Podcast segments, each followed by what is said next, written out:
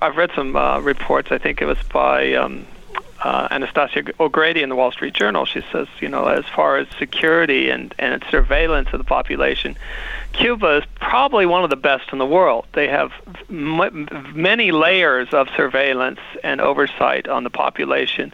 And pe- people who were part of the Stasi in, in in in East Germany, they say, well, they leave us in the dust. They're just they were they are just so well uh, healed in that that they are able to to uh, um, perceive anytime something like this happens, and and they were sort of cut they were cut off guard by this latest these latest uh, uh, uprisings and and unrest they really uh, it it sort of slipped uh, slipped through the cracks, and and that's why it is so surprising, and that's why we need to defend them and to to give them support. Mm.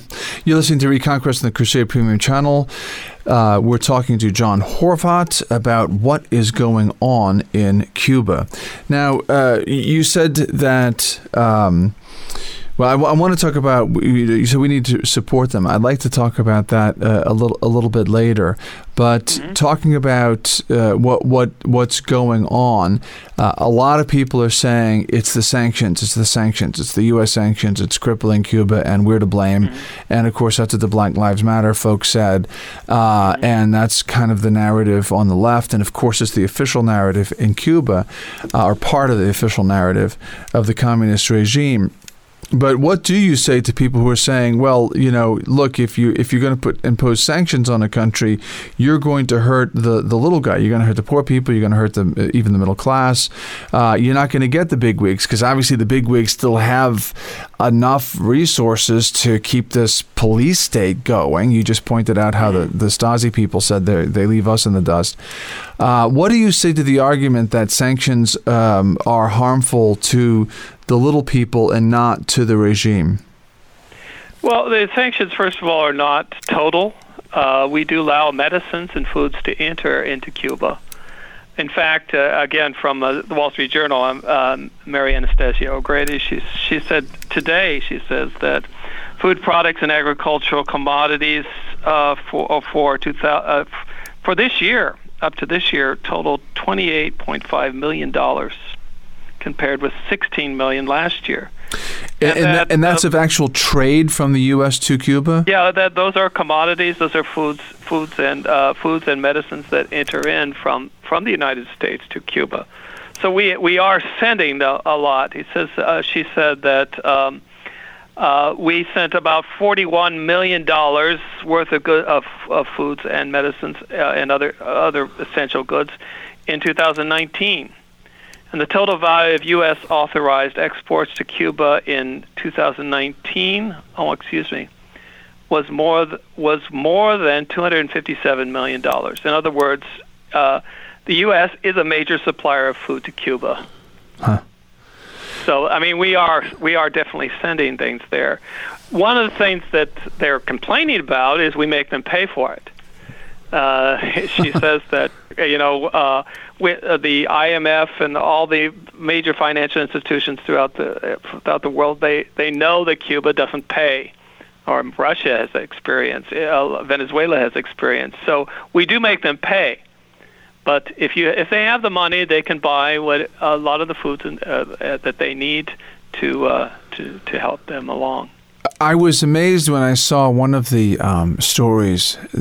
Somebody was calling for a lift to the blockade.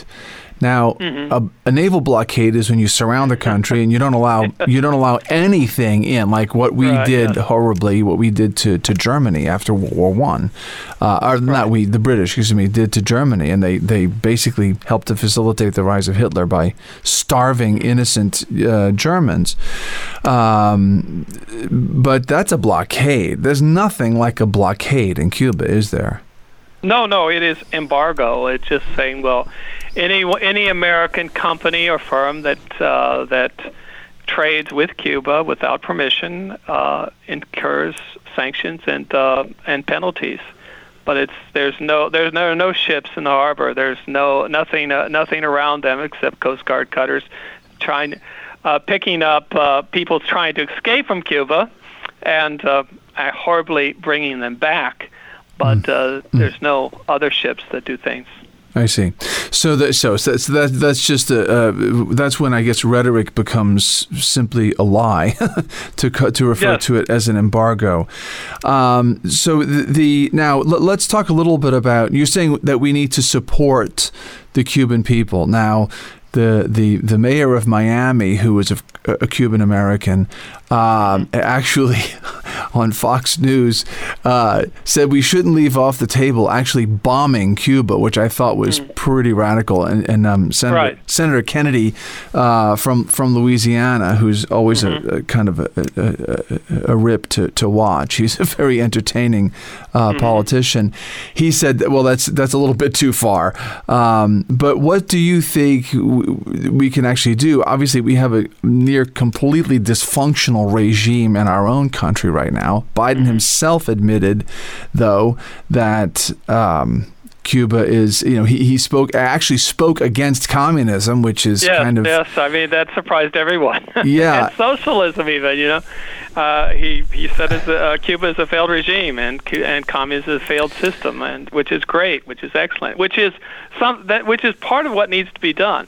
You know, to to for, for the president to use the bully pulpit that he has to denounce Cuba for what it is. And uh, I think I think we have a lot of influence, and well, we do have a lot of influence still throughout the world that we can bring to bear, um, and denouncing the regime in Cuba, uh, doing everything possible to, uh, you know, to uh, uh short of bombing. I mean, I don't, I'm not for the whole thing. Uh, you know, we we have to uh, deal with the, the present situation. But I think what there are, if, we need to encourage those people who are um, who are protesting, peacefully protesting in Cuba, and to hold the you know the government accountable, saying where are these people? You know, this is an this is an illegitimate regime. You know, that there there are a lot of things. We, the American TFP actually we are circulating a petition which we hope to get 100,000 signatures um, to you know to, to, President Biden exactly along this line, you know, to denounce the the, the regime.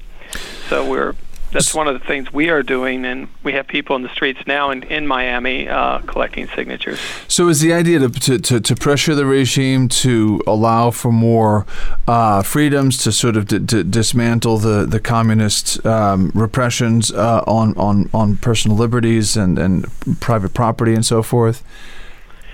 Well, I, I don't think it's a matter of negotiating with the government because it is an illegitimate regime. Uh, we want to get rid of it once and for all, and a lot, mm-hmm. everybody's talking about that. You know, we need to get rid of it once and for all.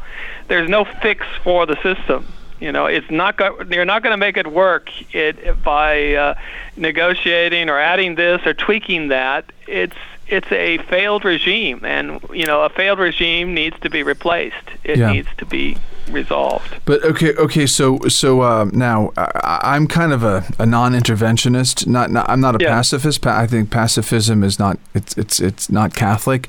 But right. um, but the United States, of course, has a long history, especially in Latin America. Um, mm-hmm. But not only Middle East, all over the map, we we have a, a bad habit of uh, instigating regime change and kind of mm-hmm. leaving things worse than they were when we came in. Um, look at Libya. Yeah, we left an absolute Hello? mess in Libya. Um, we, and we, we tend to, to help you know certain select repressive regimes um, you know we're very selective about which repressive regimes we condemn um, mm-hmm. so, so I mean if, if if we talk about US led regime change my biggest fear would be well what would replace it and and right. would it would it would would they just be um, you know dependent upon the United States and as soon as we uh, leave you know it'll it'll become uh, even worse if that's imaginable than it was under the the communist regime. Um, so when, when you yeah, talk, I'm, I, you know, I'm not too. I, I, I would tend to think not because uh, any type of regime needs uh, t- needs the support of other regimes to stay in power. Uh, the cu- present Cuban regime is dependent upon you know China, Venezuela, Iran.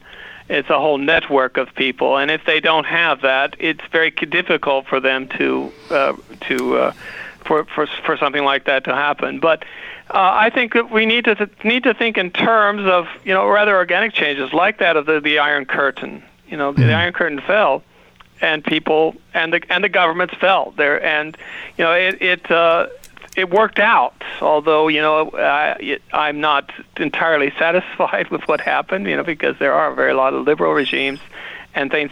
It wasn't it wasn't uh, a Christian civilization that replaced it, but it did replace those those oppressive communist systems that are so contrary to natural law and to uh, church teachings. Mm-hmm. Now, obviously, we're uh, we're Catholics here, both you and I, and we look at these things through a Catholic prism, through Catholic social teaching, yes. and of course the Catholic doctrine of grace and so forth.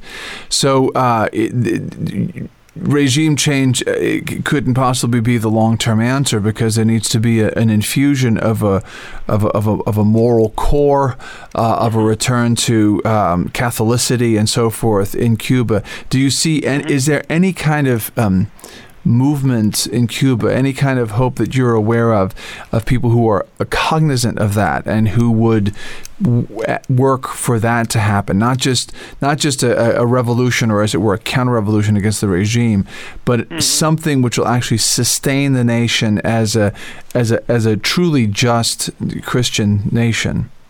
Right. Yeah, um, there, I mean there are people there. I mean I I know people that have contacts in in in Cuba and you know have organized religious events and things that are there and but you know that that, is something on a, a more local scale. I, I think the first step is that you know let's get rid of the communist regime.